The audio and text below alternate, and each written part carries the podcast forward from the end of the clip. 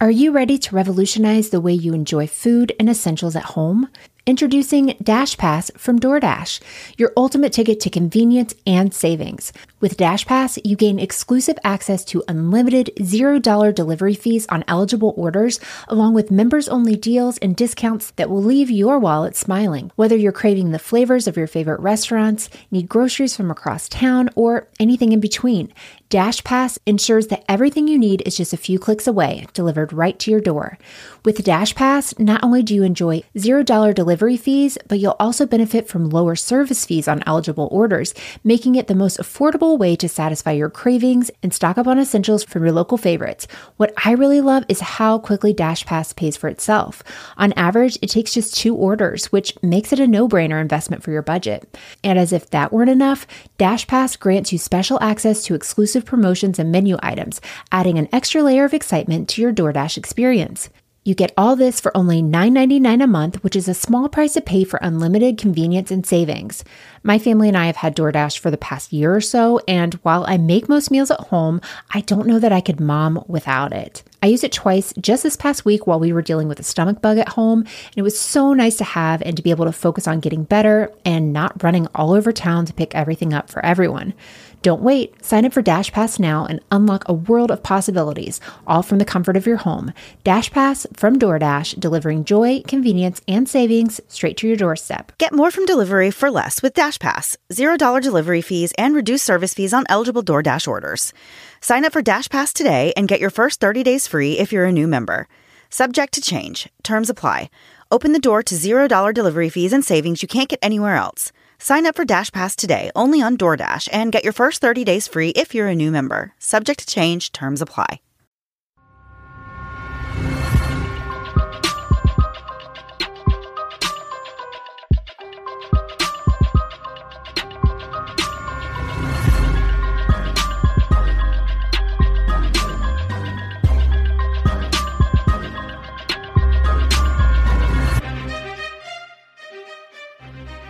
Guys, and welcome to the Moms and Mysteries podcast, a true crime podcast featuring myself, Mandy, and my dear friend Melissa. Hi, Melissa.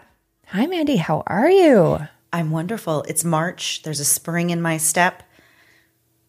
Keep going. Literally, there's literally a spring in my step, and it's almost springtime, which is my favorite, one of my favorite times, except for all the pollen and I'm still coughing, I'm still sneezing. Right? So hopefully when that stops, then I can truly enjoy the wonderful spring weather that we're starting to have. Melissa.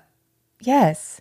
I love the pep in your intro. It was like, I was like, wow, I should be more excited than I am today, just like about life. that was great. Well, for me, spring means, um, well, March means I get to turn over a new page on my sister wives calendar. I've got to send you a picture of this, Oh, Mandy, because it's my favorite. it was a Christmas gift for my sister, but I'm very, I won't look ahead. I want to know, like, I want to experience each new month as I flip over.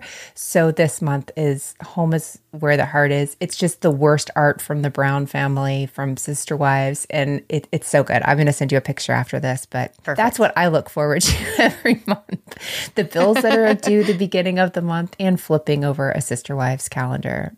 Simple, simple things, right? Hey, everybody has to have something. Yes. and thank you. We had so many people join Patreon this past month. Thank you for joining us. We have a new, brand new episode out on the Escape from Alcatraz, which we both learned a lot.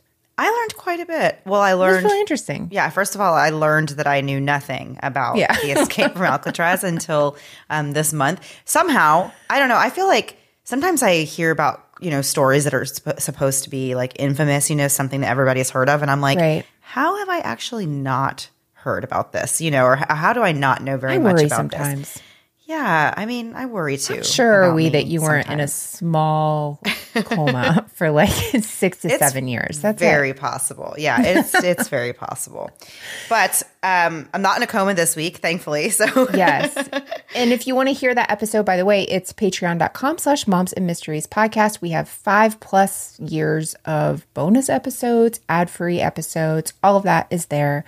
Patreon.com slash moms and mysteries podcast. Awesome. All right, so we are going to get right into the episode for this week. Um, so, gathering with friends to celebrate Independence Day is what I would call an American tradition. So, as a lover of all things summer, I personally also look forward to the July 4th celebrations because of the food, the fun, and the fireworks, of course, that come along with it. For many Americans, it's a day that we gather with friends and we collectively celebrate our nation's freedom. Those who have served or currently serve in the military honor the holiday perhaps even more than us civilians do. In 2004, friends from Robins Air Force Base were spending the holiday weekend together, but the party abruptly ended when a shocking double murder occurred in the wee hours of July 5th. Andy and Jamie Schliepsiek were the image of young and in love. Both of them grew up in Peoria, Illinois, and they became high school sweethearts while attending Richwoods High School in the mid 1990s. Although Jamie attended a different high school for her senior year, the couple stayed together through graduation and eventually got married on June 8, 2002. Jamie was one of three girls born to her parents, Jim and Deborah. She was always pleasant and always had a positive attitude, which made her really perfect for social work, which is the career path that she later chose for herself. As for Andy, he grew up with two brothers and his parents, Dave and Jacqueline. Andy graduated high school in 1997 and went on to join the Air Force. His duties included maintaining this ground radar equipment. In 2003, Andy was deployed in Iraq from April to October, and during that time, his commander described him as being an outstanding troop and a natural leader. Although Andy and Jamie were married and very much in love, they hadn't yet started a family. They had been living at Robins Air Force Base for a few years, but in July of 2004, they were gearing up to move to Chicago in a few weeks. Living on base, the Schliepsieks made friends with other members of the Air Force. Jason King, a senior airman in the 53rd Combat Communication Squadron, also lived on base with his wife Paige and their three year old daughter. Andy and Jason worked in neighboring units and became fast friends after playing a round of golf together, and their wives, Jamie and Paige, also hit it off and became really close. Andy was also friends with another senior airman named Andrew Witt, who he introduced to the rest of the friend group. Andrew had been in the Air Force since 2001. He first wanted to be a pilot and then at one point changed his goal to becoming an astronaut. He wasn't married and had no kids, but the Schliepsieks and the Kings still welcomed him into their circle. On July 3rd, Jason King and his wife Paige were having a get together at their house. Andy invited Andrew Witt to come to the party, but this would be the first time that Jason met Andrew. The group of them stayed up well into the night, and about 1 a.m., the Schliepsieks went back to their house, taking Andrew with them. He was going to stay at their house that night, so he didn't have to drive anywhere. So once they get back to the house, Andy goes off to bed while Jamie stayed up for a bit longer. So while Jamie is awake and alone with Andrew, he makes some type of sexual advance towards her, but Jamie rejected his attempts and she went to bed herself. Andrew then stayed on the couch in the living room that night, and he was gone before anyone else woke up that morning. The next day was July 4th, and being that it was on a Sunday that year, the weekend of celebrating just continued on. Later that night, the Schliepsieks went back over to Jason and Paige's house, but this time it was just the two couples hanging out. They were drinking beer and cooking food on the grill, and sometime after midnight, Jamie actually tells the group that Andrew had tried to kiss her the night before when they got back to their house. After talking for a bit more, Paige decided to go to bed at about 1 a.m., leaving her husband Jason awake with Andy and Jamie. A short time later, around 1:37 a.m., Andy calls Andrew and confronts him about his inappropriate advances towards Jamie. After all, they're supposed to be friends, so Andy was really upset that Andrew would do something like this. At 2:21 a.m., another call was initiated and it lasted for 33 minutes. And this was the last call that either Andy or Jason initiated. But at this point, there were two answered calls between the men with 9 unanswered calls. Meanwhile, Andrew is actually preparing for a fight. So keep in mind, at this point, it's like three in the morning, but Andrew changes into his camouflage combat uniform. He grabs a combat knife from his closet and he places it in the trunk of his vehicle. He then drove on to Robins Air Force Base at about 3:15 a.m. So Andrew ends up parking his car about 50 yards away from Jason's house, which is where Andy and Jamie were hanging out that night, and he watched everyone from a distance through the trees so he wouldn't be detected. Finally, at around 4 a.m., after some back and forth with Andrew on the phone and also several unanswered phone calls, Andy, Jamie, and Jason left to go back to the Schliepsiek house, which was about a quarter of a mile away from Jason's house. So, in some of these phone calls that were going back and forth that night, Andrew actually talked to Jason, and he seemed rather apologetic for what happened. But in some of the other calls, Andrew would say that Jason and Andy should just come over and, you know, kick his you know what. So they were kind of just going back and forth. As we said before, keep in mind it's the middle of the night. There is alcohol involved, so everyone's kind of just not really thinking maybe on their best. Um, you know, they're not really thinking as clearly as possible. So, Andrew, who's watching from the trees and bushes, he's seeing Jason, Andy, and Jamie getting into the car and getting ready to head back to Andy and Jamie's house. So, Andrew gets out and follows them on foot. And when he gets to the house, he made his way inside. Andy was in the kitchen, and when he saw that Andrew was there, he yelled at him to get out. And really, it just led to this scuffle, and they started kind of quarreling in the kitchen. So Jason came in and he saw that Andrew was trying to beat up Andy. So he put Andrew in a headlock to break the two men up. That's when Andrew pulled out the knife that he brought and stabbed Jason in the chest. Jason was startled and he backed away quickly. And Jamie, who was also in the room, immediately noticed that Jason was hurt and she screamed, Oh my God, you're bleeding. Up until this point, Andrew had never been in any trouble or caught up in such, you know, terrifying behavior. He didn't have any criminal history and he had never been violent in the past, so this was really unusual. Andrew was born in June of 1982 to parents Terry and Melanie. Terry did have a history of drug and alcohol addiction, which may be what led to Andrew's parents getting divorced when he was three years old. Despite their relationship not working out, Terry tried to be a good father. He never missed a child support payment, and he visited with Andrew every Wednesday and every other weekend until Melanie and Andrew moved to Wichita, and then Andrew got to see his dad on school breaks. In 1988, Andrew and his mom moved to Wisconsin, and she married a doctor and had two more children. From this point on, Melanie became a stay at home mom. Andrew's upbringing was described as being restrictive and overprotective, as well as strongly religious. Andrew later said that his mother struggled with depression and stress and had a lot of trouble setting boundaries and dealing with anger. And he said that she actually had a pretty explosive temper and she lashed out and yelled a lot. Despite this, Melanie says that Andrew was a joy to raise. She says that he was a happy and polite child, he was never violent, and never showed any signs that he had anything wrong. So while Melanie seemed to be doing okay with her new life, Andrew's dad, Terry, was still struggling with addiction and he began spiraling for the worse when Andrew was 10 years old. So Melanie and Terry both agree that it really wasn't a good idea for Andrew to see his father on drugs, so they decided to stop the visits until Terry was able to get sober. About two years later, Andrew started seeing his dad again. So, around the same time, though, Terry remarries, and Andrew was not a fan of his stepmom's kids. Andrew was homeschooled in seventh and eighth grade, and then he went to a private high school for his freshman year. For the last three years, he attended high school in La Crosse, Wisconsin, where he was described by one teacher as being a quote, very fine student, end quote. Andrew participated in many extracurricular activities, including basketball, football, golf, and he also played jazz.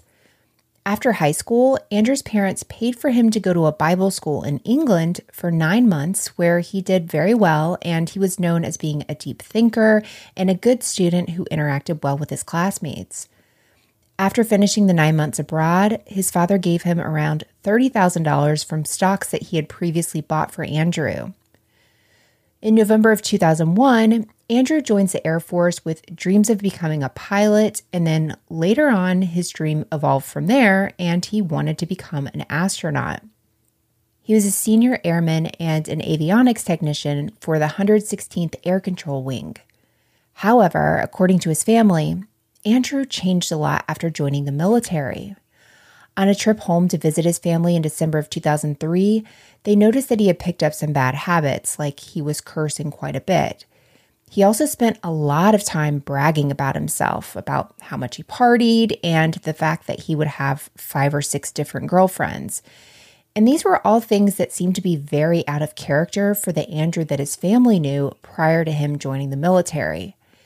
In early 2004, Andrew made a gross confession of sorts to a friend about how he was having this affair with this woman who actually had a 17 year old daughter. And his goal was to sleep with them both so he could brag about having slept with a mother and her daughter, which is Ew. terrible for a million reasons. So on February 22nd, 2004, Andrew is in a motorcycle accident. He apparently lost control on this patch of gravel about two blocks away from his house, where he wrecked and he lost consciousness for an unknown amount of time. But after he regained consciousness, he actually got back on his motorcycle and drove himself to work.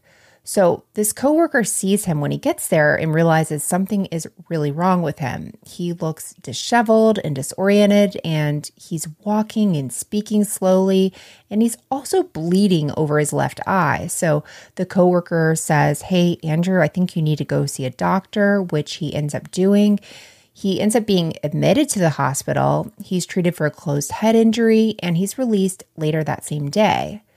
So, all of this is important to know for later in the story, but that brings us up to speed to who everyone was and how they all knew each other. And we still have so much more to get into, but first, we're going to take a quick break to hear a word from this week's sponsors.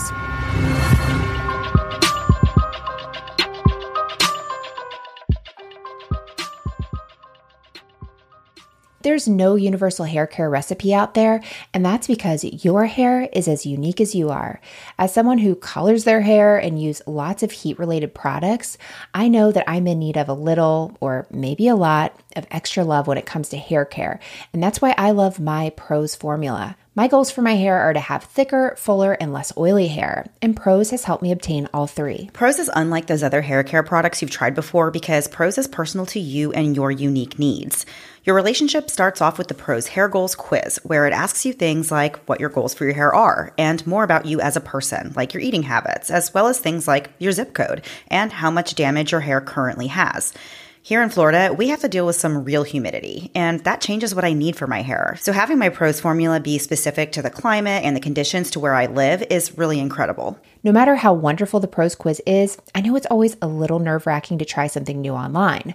But Prose is so sure that you'll love their product that if you're not 100% positive that Prose is the best hair care you've ever had, they'll take the products back with no questions asked. Prose is the key to achieving all your hair goals this year. Take your free in-depth hair consultation and get 15% off your first order today.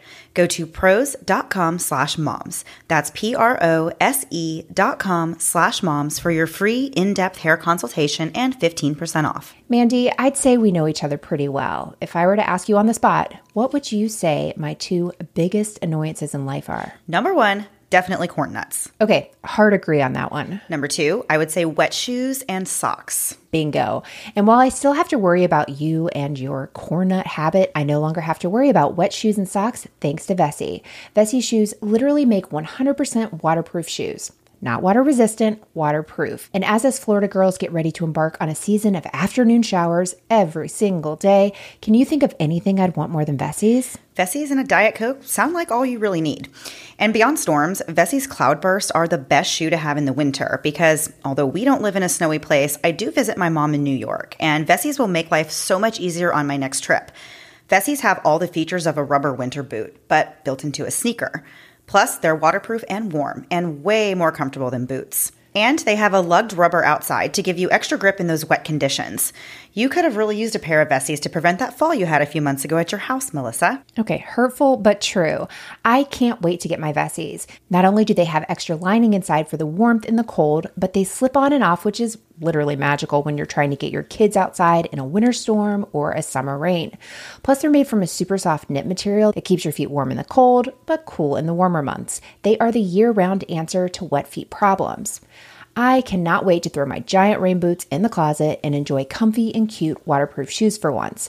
Vessi's are my go-to shoes by my door. Check them out in the link vessi.com slash moms for a pair of your Vessi shoes. And now back to the episode. Okay, so before the break, we were kind of really just introducing everybody in the story. There is uh, several people so far that we've kind of introduced. So just to recap, Andy and Jamie Schliepsiek were a married couple who lived on Robins Air Force Base. And their friends Jason and Paige King lived about a quarter of a mile away from them, also on base. Andy was also friends with another guy named Andrew Witt, and he was a senior airman with the Air Force. On July 3rd, 2004, the group of them got together at the King home, and at some point that night, Andrew made a pass at Andy's wife, Jamie. When Jamie told her husband and their friends about this the following night, Andy and Jason decided to confront Andrew. And this confrontation led to Andrew bringing a knife over to the Schliepsiek home, really just ready for a fight. After Jason got stabbed in the scuffle, Andrew used the knife to stab Andy, who then fell to the floor. Jamie ran to a bedroom and locked herself inside, not knowing what was going to happen next. Jason, who had been stabbed in the chest, managed to get up and try to escape from the house, but he wasn't able to get the deadbolt unlocked on the kitchen door. And while he was struggling to get out of the house, Andrew stabbed him again. Thankfully, he was able to free himself and get outside, where he ran towards the first house that he could see that had a light on. Andrew chased after Jason for a short distance, but then he thought that he should probably go back to the Schliepsiek home to get rid of any evidence that he might have left there. Jason made it to a neighbor's house and collapsed in the driveway, and this neighbor was able to call for help. Meanwhile, Andy was also able to get to a phone and dial 911. When Andrew got back inside the Schliepsiek home and saw Andy talking to the dispatcher, he made his way down the hallway and into the bedroom where Jamie was hiding, and he broke down the door. While he was on the phone with 911, Andy pleaded with Andrew not to hurt Jamie. But Andrew proceeded with his vicious attack, breaking Jamie's arm and stabbing her multiple times while she laid in the fetal position. When he was done, Andrew went back to Andy and stabbed him multiple times in the ribs and heart. When the attack was over, Andy and Jamie were both dead, and Andrew fled the scene. That's such a chaotic scene. It I is, Mean, it is. And to think of the dispatcher who's on the phone, um, in the research, it said that the dispatcher was able to hear this attack taking place because Andy was on oh the gosh. call with them. And so I just, you know, I feel like a lot of times sometimes we do acknowledge and think about like the trauma that dispatchers have to go through when they are on a call like this and they hear something traumatic like this happening but this is like one of those stories where it really makes you think like gosh I just like my heart goes out to people in that profession that have to take these calls and hear yeah. like things that are so horrific like this. Um, my husband's cousin Brad, his wife, is a dispatcher, and she's the calmest person I've probably ever met in my life. She's wonderful, but I just think like every time I see her, I'm like, "How are you?" yeah, because it just seems really, like truly. such a traumatic thing. I mean, you know, all of these jobs would be, but like I feel like, like you were saying, that that one gets unnoticed sometimes, but they could be on the phone with somebody during their last moments or hearing this kind of violent attack, and then you have to go home and live your life. Yeah. It was around 5 a.m. on July 5th when the bodies of Andy and Jamie were found. Andy was found lying on his back in the living room with his cell phone laying nearby. Jamie was found in the bedroom, slumped against the wall behind the door. Jamie's jean skirt that she had been wearing was found about 10 feet away from her body. A blood spatter expert believed that this skirt came off in the middle of the attack. The murders of the couple were the first murders to ever be committed on Robins Air Force Base. Autopsies performed on the couple showed what a brutal death they suffered.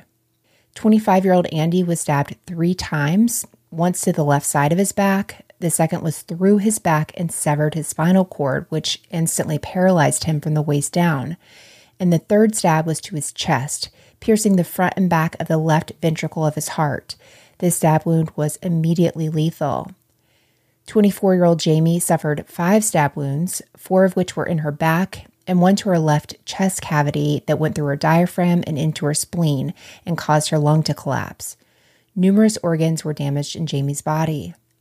Jason, who was the only one of the three to make it out of the house alive, was stabbed four times, with three being potentially life threatening. One stab punctured his left lung and went almost all the way through his entire chest cavity. He was also stabbed in the kidney and was cut through the splenic artery. Jason underwent emergency surgery where he lost four and a half liters of blood, which considering you have around five liters of blood in your body, is I just can't believe he survived that Yeah, kind of that kind of loss, right? So he spent 15 days in the hospital before he was released, but after two weeks, his lung actually collapsed again and he contracted a staph infection.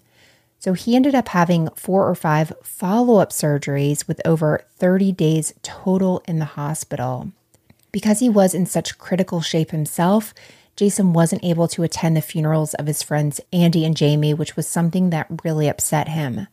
There was a memorial service on base for Andy on July 9th, and the couple's funerals were held on July 12th. Jamie's body was cremated and her ashes were placed in an urn, which was cradled in Andy's arms in his flag draped casket, which really broke my heart to hear that. I mean, it's beautiful that Yeah. they did that, but ugh, the visual is really tough. Around 1,500 people attended their joint funeral. So there's not a lot known about exactly how and where Andrew was arrested because much of the research for this story comes from Andrew's later appeal. So we can only piece together what we know from the evidence and what we know from the court documents. It didn't take long before the police caught up with Andrew, though. He was arrested on the same day the murders occurred, which was July 5th. The Air Force Office of Special Investigators was the arresting agency. According to one source, when a military personnel is arrested, they're not eligible for bail, but they still do have most of the same rights as a civilian. Suspects still have the right to remain silent and the right to an attorney, and they can either get a military appointed attorney or you can hire a civilian attorney on your own dime. The same attorney client privilege still remains, though. On July 8th, Andrew's squadron commander charged him with two counts of premeditated murder and one count of premeditated attempted murder. Next, the case went to the base wing commander, who would decide how to proceed with these charges. So, according to FindLaw, in the military, evidence against a suspect is brought to their commanding officer, and if they feel that there's probable cause, then the suspect can be confined for 48 hours. Within that 48 hours, they need to have, quote, a neutral and detached officer who must decide if probable cause exists to continue the confinement. Within the first 72 hours, the commanding officer also has to do their own review of the evidence, and within seven days, a military magistrate must decide if confinement is still acceptable and appropriate. They must bring official charges onto the suspect within 120 days. It's always fascinating to me how the laws in within the military Yeah, they they are a little different. they're a little different, but then there are some similarities. But sometimes you're like, wow, it wouldn't happen this way, you know? if Right. They were outside the military, but yeah, it's pretty interesting. This almost seemed like it's designed to like speed the process up a little bit more. Like you have to have these things done on a timeline. Whereas I feel like you hear about a lot of cases that kind of, and I don't know what what it is that some cases just seem to take forever, and like the pro the whole process takes forever. But I feel like this kind of seems like it's designed to be like, let's move this along and get this case, you know, get this case going. Yeah. So we're not sure exactly when, but at some point, Andrew makes some sort of confession. So Andrew says that he basically wore what he called his battle dress uniform that night because when he was sneaking onto the base, he wanted to make sure that he would be able to see them without them seeing him. He said that that night, Andy was calling him and yelling at him that night over, you know, making advances to Jamie. Andrew then takes investigators to the place where he disposed of the knife, the uniform cap, and his boots. DNA from blood on these items was tested and later matched to Andy and Jamie. Red fibers were also found on the knife that were consistent with fibers from the shirts that Andy and Jason were wearing. This really blew my mind. The knife used in the killings had a six and a half inch serrated blade and a six inch handle, making it over a foot long altogether. Wow, that is This is like a sword. Yeah.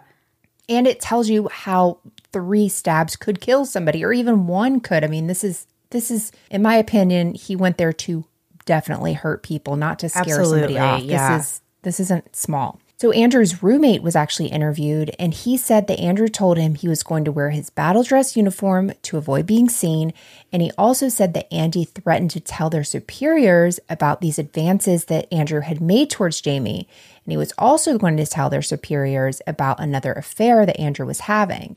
And one thing that comes up a lot in stories with the mil- military and something that we're familiar with is this idea that if you're charged with adultery, you can actually receive a disciplinary action that goes all the way up to a court martial or dishonorable discharge. So, Andy telling a superior about an affair that Andrew was having could have really big consequences. Andrew's roommate told authorities that he had gotten a voicemail from Andy early on the morning of July 5th talking about how Andrew was making these advances towards Jamie. In the voicemail, Andy was saying he wanted the roommate to call him so that they could talk about it. At his pretrial hearing, Andrew broke down crying when he was shown crime scene evidence for the first time. He actually had to leave the courtroom to calm himself down while a deputy sheriff consoled him, and he wasn't even able to go back to the proceeding that day. Psych evaluations were given in preparation for Andrew's trial. He met with a forensic psychologist in October 2004 for a total of 12 to 14 hours over the course of two days. The doctor ended up giving Andrew a number of psychological tests, including several different personality tests. The same doctor met with Andrew again months later in June of 2005 and again in September of 2005, but he never actually made a psychological diagnosis of Andrew until after the trial began. And at that time, he said that Andrew had personality disorder not otherwise specified, with paranoid and borderline traits. Andrew was tried by general court martial in the fall of 2005. If you're not really sure what that means, that's okay because I wasn't either. But according to military.com, military court martials are the most severe sanctions under military law, and a conviction is the same as a federal conviction for civilians. The defendant can request to be tried by a judge only, but if they want a panel or a jury, then that panel is to be made up of members who are ranked higher than the defendant. There's also the option for the defendant to request that at least one third of the panel be composed of enlisted members. For capital offenses, the panel consists of 12 members, and for non capital offenses, it's eight, but the general court martial can impose any sentence, including the death sentence. Andrew's jury trial took place in Macon, Georgia. There were over 430 exhibits and 60 witnesses presented in court. The trial couldn't be held in the Robins Air Force Base courtroom because it was too small to hold the Schliepsiek families and Andrew Witt's family. And even though they did move to a bigger place, there was still no seating left in the courtroom while the trial was going on. It was standing room only. And we have more to get into after one last break to hear a word from this week's sponsors.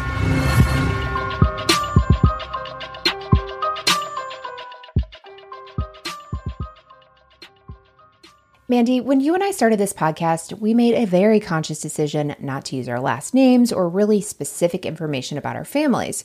And that's because we know that once this information is out there on the interwebs, it's almost impossible to remove. That is until we heard about Delete Me. You're so right, Melissa. And even with as careful as we've tried to be with our show, I still find my information all over the internet. Literally thousands of pieces of personally identifiable information is just out there. And while having this podcast has made us more conscious of this, it doesn't mean that it's not affecting you and your family. Having things like your home address, phone numbers, financial records, you name it, being all out and accessible for just about anyone can lead to some bad situations. Things like identity theft, credit card fraud, and even those annoying robocalls and scam emails can all originate from this. I started a few years ago putting in these requests to various websites to have my name and address removed. And not only was it really time consuming to do, but as soon as I would take one off, a new one would come up in its place. But with Delete Me, instead of spending more than 50 hours searching and filling the request to get everything removed, I actually used our code MOMS and signed up last night, and the process took me just a few minutes. Delete Me is an incredible service that not only finds and removes your personal information from literally hundreds of data broker websites, but it continuously scans for new data that shows up and has it removed as well. And incredibly, in their first two years to date, they've been able to remove over 35 million pieces of data for their customers, which averages out to about 2,000 pieces of personal data per customer, which is just a wild statistic to hear. So if you want to get your personal information removed from search results on the web, please visit joindeleteme.com slash moms and use our promo code moms. As a parent, your top priority is always your children's well-being. You want to give them everything they need to grow and thrive, both now and in the future. With term life insurance from Fabric by Gerber Life, help protect your family so their future is secure, no matter what happens. I'm the first to admit that I'm financially not the greatest, but when it comes to my kids, I'll really do anything for them. And Fabric makes it so easy for me by offering things like term life insurance that won't break the bank. Plus, they have the added bonus of wills, access to college savings funds, and more, all wrapped up in a package that's so easy to navigate, even I can do it. And that's because Fabric was designed by parents for parents to help you get a high quality, surprisingly affordable term life insurance policy in less than 10 minutes. Plus, you can see your quote and then personalize your quote to fit your family's needs. You could be offered coverage instantly with no health exam required. Protect your family today with Fabric by Gerber Life. Apply today in just 10 minutes at meetfabric.com slash moms. That's meetfabric.com slash moms. M-E-E-T fabric.com slash moms. Policies issued by Western Southern Life Assurance Company. Not available in certain states. Prices subject to underwriting and health questions. Are you ready to revolutionize the way you enjoy food and essentials at home? Introducing Dash Pass from DoorDash, your ultimate ticket to convenience and savings. With Dash Pass, you gain exclusive access to unlimited $0 delivery fees on eligible orders, along with members only deals and discounts that will leave your wallet smiling. Whether you're craving the flavors of your favorite restaurants, need groceries from across town, or anything in between, Dash Pass ensures that everything you need is just a few clicks away, delivered right to your door. With Dash Pass, not only do you enjoy $0 delivery fees, but you'll also benefit from lower service fees on eligible orders, making it the most affordable way to satisfy your cravings and stock up on essentials from your local favorites. What I really love is how quickly Dash Pass pays for itself. On average, it takes just two orders, which makes it a no brainer investment for your budget. And as if that weren't enough, Dash Pass grants you special access to exclusive promotions and menu items, adding an extra layer of excitement to your DoorDash experience. You get all this for only $9.99 a month, which is a small price to pay for unlimited convenience and savings. My family and I have had DoorDash for the past year or so, and while I make most meals at home, I don't know that I could mom without it. I used it twice just this past week while we were dealing with a stomach bug at home, and it was so nice to have and to be able to focus on getting better and not running all over town to pick everything up for everyone. Don't wait. Sign up for Dash Pass now and unlock a world of possibilities, all from the comfort of your home.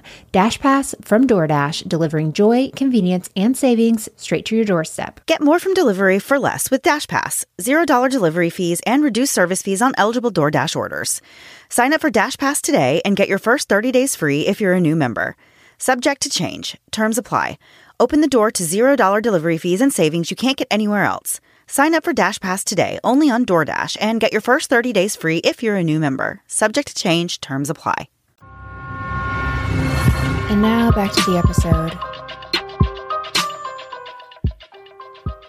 So, before the break, we were talking about Andrew's upcoming trial and how that was going to be set up since this was done through the military, and how this trial was actually being moved to a larger place because there was no seating for the families in the smaller Robins Air Force Base courtroom.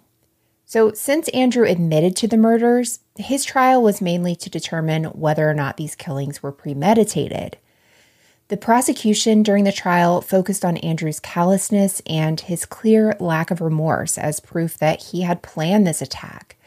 They said he committed the murders because he was just simply evil and just bad, both words that they used, and that he didn't want Andy to tell their superiors that Andrew had made these sexual advances towards his wife and about this other affair that Andrew was having. So, 14 different friends and family members of the victims gave impact statements, and five people testified about Andrew's lack of remorse. The surgeon who actually worked on Jason King after the stabbing also testified about Jason's injuries, surgeries, and really this aftermath that he was left to deal with. Andrew's defense was made up of two military appointed council members and one civilian attorney that Andrew picked himself. The civilian attorney had experience with military cases, but not with a capital trial. To prove that these attacks were not premeditated, they admitted that Andrew did stab Jason, Andy, and Jamie, but stated that his cognitive function was impaired due to the adrenaline coursing through his veins at that moment, which is kind of a wild statement to hear because of the adrenaline. Yeah. Go like, wouldn't that be anyone that was committing a murder? I feel like you'd have a lot of adrenaline of to do that. that that's right. kind of weird to me. So, not many people were even called to testify for the defense. There was one doctor that did take the stand, and he talked about the psychological effects of stress, adrenaline, and alcohol on a person's perception and memory. The psychologist that evaluated Andrew early on testified as well about this fight or flight response and what cognitive effects can be seen in a high stress situation. He said all of these things affect impulse control, judgment, and decision making abilities. The defense called Andrew's roommate to testify about the voicemail he got from Andy that night, but nobody was called to talk about Andrew or to prove he was not a quote unquote evil guy like the prosecution was saying he was. So he really didn't have any character witnesses in the positive for him right. at all. So the defense actually did plan on calling the first psychologist who evaluated Andrew in the beginning, but his testimony ended up being deemed inadmissible because he incorrectly stated that Andrew had schizoid and borderline traits, which is not what he told the defense before. Before, he said that Andrew had paranoid and borderline traits. So when he was questioned about this, he admitted that he did speak incorrectly and that the correct diagnosis was paranoid and borderline, but because of the mess ups the government actually asked for an independent psychological evaluation of Andrew instead. Andrew did agree to undergo this evaluation, and they later settled on letting the government's expert witness um, be the one to conduct this evaluation. But it was really at this point that things just began to fall apart for Andrew's defense. The government appointed doctor came to the conclusion that the first psychologist had improperly read the results of at least one of the personality tests that Andrew took. Andrew admitted that he did not have a problem controlling anger, rage, and impulsivity. And he was also able to accurately recount his reasoning and behavior at the time of the offenses. And that's not consistent with cognitive impairment. They believe that Andrew did not have a traumatic brain injury from his motorcycle accident as well. After presenting the evidence and the testimony to the panel, they deliberated over the course of three days for a total of 12 hours before unanimously finding Andrew guilty. And the fact that the vote was unanimous made Andrew eligible for the death penalty.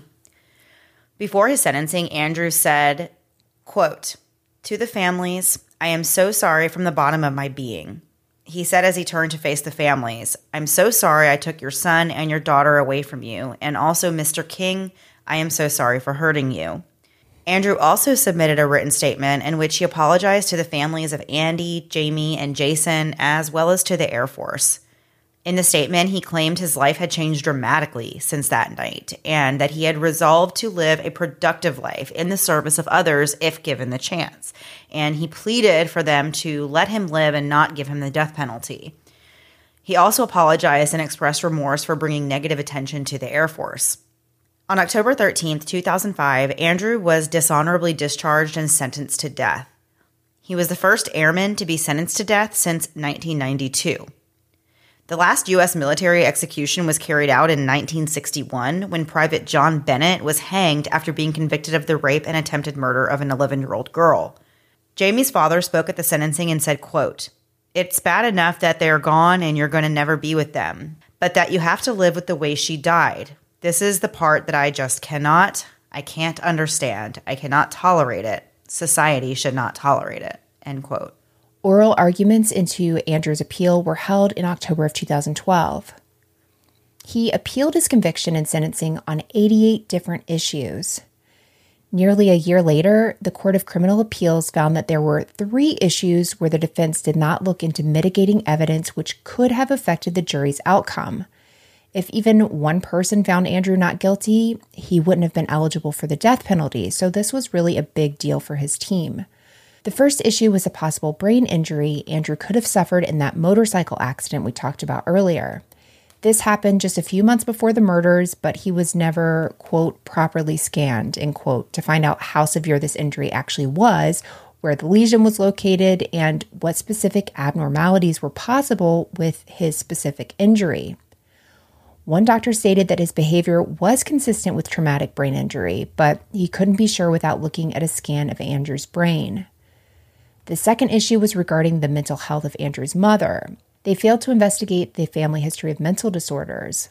The court said that even though the psychologist said they did not need to get Andrew's mother's records, the defense should have done it anyway because it's their responsibility to investigate and bring attention to the mental health experts who were actually examining their clients. The third issue had to do with the defense not investigating testimony from the sheriff who consoled Andrew when he had this breakdown at the pretrial hearing. They didn't even ask the sheriff to testify about what happened, even though the sheriff later on said they would have been willing to do so. I found that to be interesting in the story itself that, like, the sheriff is the one consoling him after he's like breaking down Yeah. to such a severity that they had to close court for that day. Like, nothing else was going on. So it was just a Interesting for sure. yeah, to not even say like, "Hey, what did this guy say?" Because we also know he has confessed. Like he he's talked about this confession to other people. So could he have said something else to this sheriff? It's definitely possible. Yeah.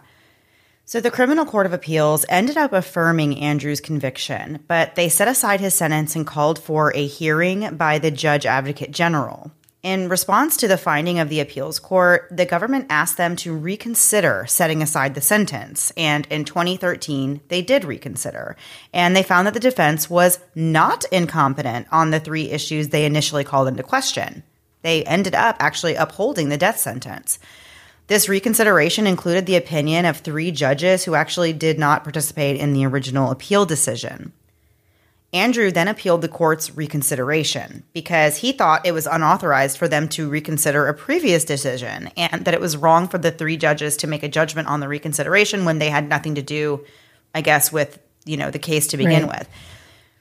On July 19th, 2016, a new sentencing hearing was ordered and Andrew was ultimately resentenced to life in prison. As for what happened to Jason King, after the attack, he was made staff sergeant while he recovered.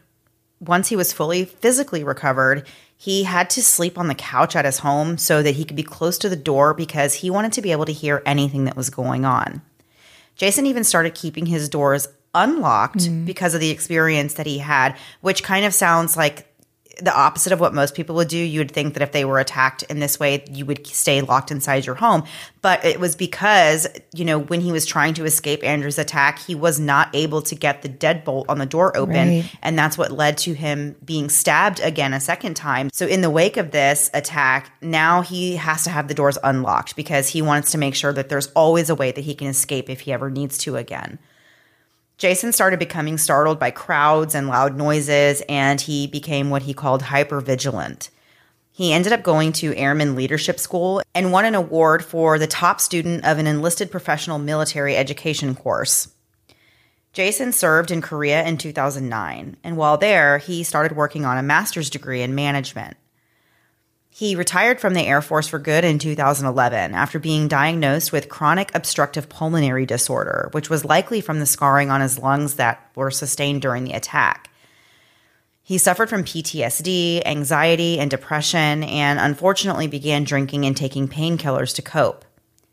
In 2009, Jason's marriage ended and he moved to Johnson City, Tennessee, where he worked at the post office until he eventually had to quit that job because he was unable to lift heavy things. And after that, he went on to fight for and win disability. As of October 2013, Jason's just spent a lot of time at home hanging out. He enjoys doing crossword puzzles.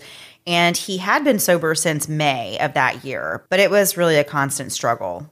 He said that he wanted to finish school and become a drug and alcohol counselor. He said the toughest thing to overcome was knowing that he ran away from Andy and Jamie's house. Andrew is not listed on the Bureau of Prisons website, but some sources report that he is incarcerated at the United States Disciplinary Barracks in Leavenworth, Kansas.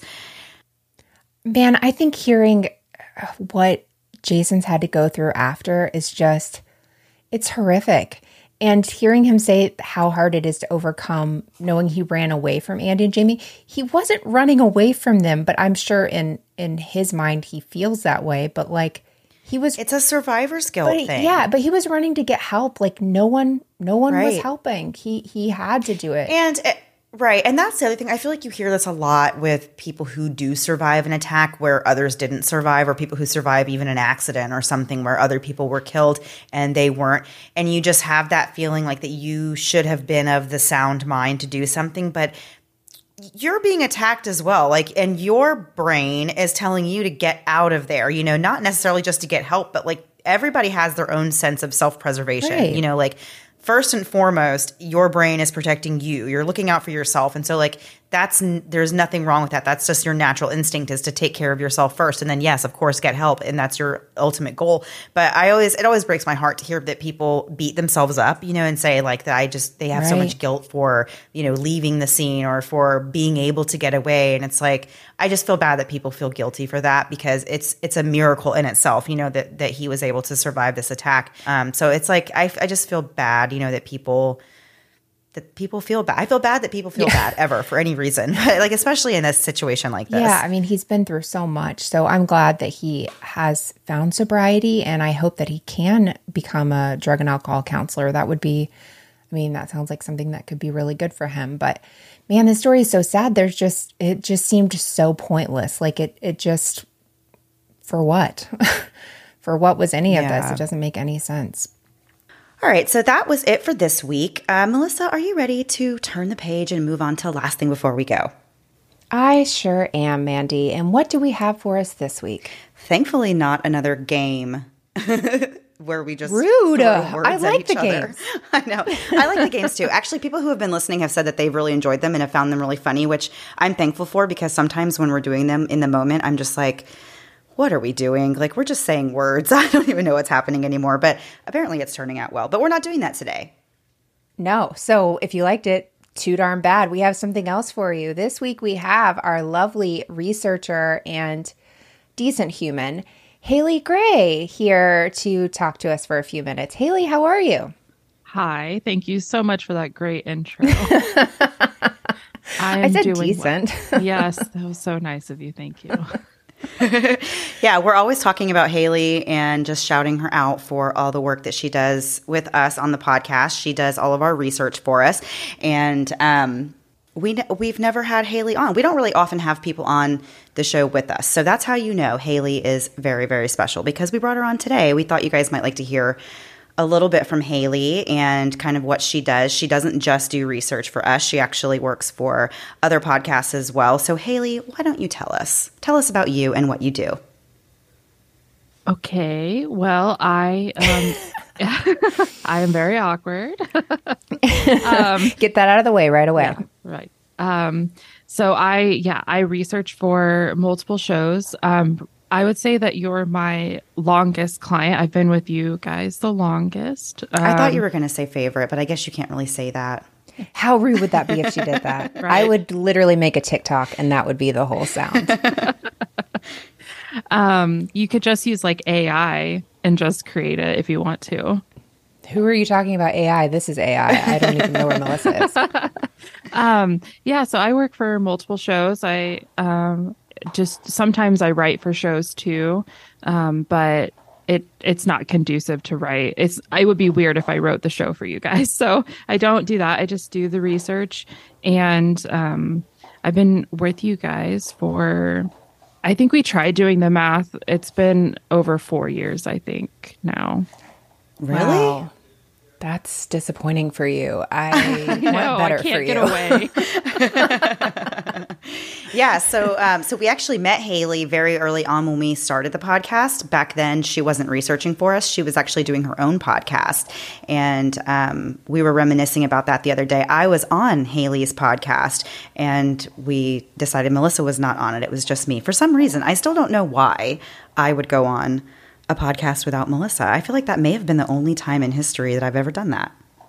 Here's the thing: I've done it a lot, um, but but I'm always doing it on like reality adjacent yeah, shows. Nobody invites and me, and they're like, that.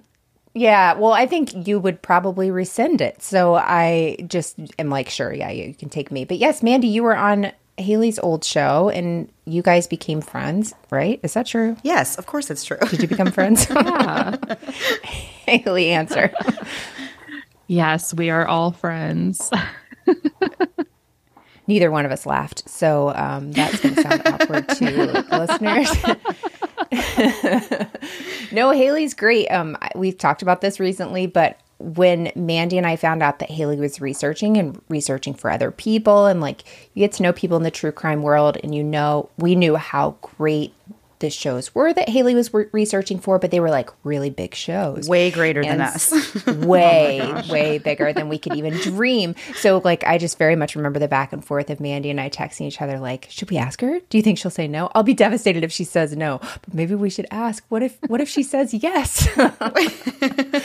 so, congratulations. You were our big get, Haley, and now we'll never let you go. I think she's the you- one who should be congratulating us in that case. I Is know that true? do- My AI senses are wearing off. I don't know if that's true. Okay. Yeah. Haley was the common denominator between all the great shows. So we we didn't True. we didn't feel worthy. So yeah, here we are now. We still aren't. which is so crazy. Continue. You definitely are worthy of my amazing services. Go more. We wrote a whole script out for you. I don't know why you haven't brought it out yet. Um, just outlining all the best things about us as people, as humans. Um, it is funny though in text chains with the three of us where Haley will say things if we do something even decently nice. She'll say, "I I promise I won't tell anyone you guys are nice." yeah, I don't want to break the doesn't. illusion. So, Haley, you've been in true crime for years. Is there a case that is especially close to you that you want more people to know about that maybe we haven't been able to share on the show? Because I definitely know which one you're going to talk about. But is there a show you'd like to share, or I'm sorry, an uh, a story you'd like to share? Sure. So um, we've talked about this off mic, um, but there's a case that's near and dear to my heart, but unfortunately involves a child. So it's not necessarily the best fit for moms and mysteries. And that is the case of Oakley Carlson. It's um, it's about a little girl who was living in Washington, and um, when she was a baby, uh, her and her siblings were taken away from their parents by Washington's version of DCF, which is just DCYF for the Y is for youth. And so Oakley and her siblings were taken away and they were put into different homes. And Oakley um, went to stay with Eric and Jamie Jo Hiles. And um, they're incredible, incredible people. And they raised Oakley like she was their own um, because she went to them as a baby, like, and they raised her when she first started talking. Like, she called them mom and dad. Like, they were lit literally her parents. And Yeah. they, she completed their family because they weren't able to have children on their own. And they've been really open about this. That's how I know. And um, anyway, so they loved Oakley. And um, unfortunately, because DCYF, like there are a lot of problems with the Washington, uh, like their DCYF. And for some reason, they let Oakley go back to her parents, even though they were still using drugs and there was abuse, domestic violence in the house that Oakley was witnessing. And she would come home after her like visits with her biological parents and she would come home and she would tell the Hiles about it and they would record her and they would send it to DCYF and they just didn't do anything about it. Hmm. And the more and this is like what it feels really petty. I'm not sure if it's related, but it does feel related. Like the more the Hiles like sent things in to DCYF, like, hey, Oakley should not be around her biological parents Right. unsupervised. It seems like DCYF like took more of their power away and Oakley was allowed to spend more time with her biological parents. They had started like the process of adopting Oakley. And and so like she was their daughter and then all of a sudden years later after bringing her into their home um, dcyf was just like yeah she's going back with her parent with her biological parents and so just like one day out of nowhere like the Hiles didn't have their daughter anymore and they weren't allowed to see her ever again and um I, it's been a while since I've researched, so like my timeline's a little bit off. But I would say like within a year, Oakley was missing. And um, by the time anyone realized that she was missing, um, and it ended up having to be her like pre the principal at her preschool um, ended up figuring it out. It had been like nine months since anyone had seen her Oh, my wow. gosh. and um, the reason why the principal figured out was because there had been a fire at the home and um, they were still living in the home like it was really horrific. Yeah. And anyway, so no one knows um, where Oakley is. And when police started questioning her biological parents, they were very elusive and um, they have refused to cooperate. And um, they have been in jail since then on unrelated charges, but charges because they are um, neglecting their children and yeah. the other children. And so um, Oakley's biological mother is actually still in prison, but her father is out, and both refuse to cooperate. And um, it's really sad. The Hiles have continued relentlessly um, fighting for Oakley. And sorry, I'm going on a lot about no, this. No, no. I, I'm so passionate, but um, they have just nonstop been in the media, and they every time there's a court date, they show up with who they call Oakley's Angels, and they show up at every court date with like signs. Wow. They show up at the jail. Um, they will not let people forget Oakley, and um, they just really want some answers. And they also want DCYF to be held responsible. There's a lot more to the story um, with their handling of the situation, but they want people to be held responsible for letting Oakley go back. And they also want to make changes so that this never happens again. And I feel like Oakley's case is a really great one to get involved in if you feel like there's something you want to do, but maybe you can't like monetarily donate to a GoFundMe or something. Like Oakley's right. case is a really great one where um, they have tons of resources um, where you can send in letters to the governor and you can um, really get involved in a way that doesn't like that is free because I know like money it's is, hard yeah it's really hard to get financially involved in all of these cases but this is one where there are so many different ways you can help and you can um, follow the Hiles journey. And um, they're just never giving up. And it really gives me goosebumps to think about all of the things that they've been through. And they still are fighting for Oakley and they will never give up. Yeah, that's amazing. I mean, the story's heartbreaking, but it's amazing what they've what they've done. And remind us what podcast you uh, researched that story for. Yeah, so um, I ended up researching and writing a two part series on Oakley for Big Mad True Crime. Um, that's hosted by Heather, which I know you two are friendly with her. Yeah. Um, yeah, so we did a two part series on that one, and um, the family advocate has listened and um, was really happy with the outcome. And honestly, like the reason the episodes were so well put together was because the Hiles run a website where they have like an incredibly detailed timeline with like sources listed and they also like have included their own evidence like emails they sent to DCYF right. and and things and so truly like they are out there like doing so much for her so um yeah if you're interested in hearing more about Oakley please check out the two part series because like we talked about it's not the best fit for moms and mysteries because it, it does involve a child and foul play is um suspected so yeah yeah well, we'll definitely have links to that in the show notes for people to check out. Definitely listen to that. Haley, we appreciate you coming on and talking to us. We would love to hear something fun you're watching, you're listening to. Is there a podcast people should listen to that you love? What what what's something fun about you? We like to end the show on a on a. Did you just ask Haley what something fun about her is? Haley, what's something fun about you? Nothing. okay. um, well, I'd say if I had to recommend a podcast, like one thing about me is that I love um, bad movies. I think they're so fun to watch. Like you can just turn your brain off and just have a good time. And um, my boyfriend and I love just like making fun of a movie while watching it. Not like being mean, but like just really getting into it and just like like the glitter of it all. Yeah, like what is like we just watched this one movie from I think it was the 80s about like it's called The Barbarians and it starred like these two bodybuilder twins that had like never acted before and, and the costumes were just outrageous and just everything about it was so funny and so like just hilarious. We just had an amazing time watching it. Um, So there is a podcast that I've been listening to for years now called How Did This Get Made?